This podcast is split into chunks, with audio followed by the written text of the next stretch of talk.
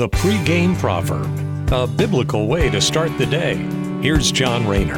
Today's Psalms continues to talk about King David, who was a trustworthy servant of God, probably one of the most righteous people that we'll read about in the Bible.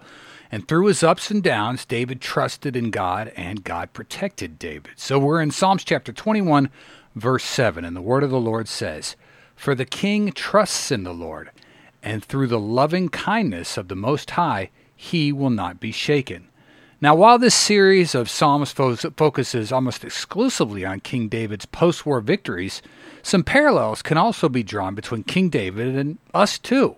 When we trust in God, we will not be shaken.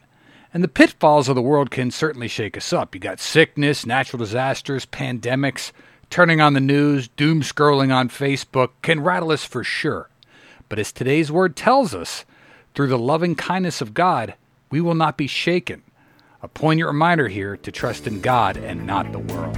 The pregame proverb with John Rayner. Look for it on all podcast platforms and have it delivered to your smartphone. The pregame proverb, proud partners of The Bar, the Biblical and Reformed Podcast Network.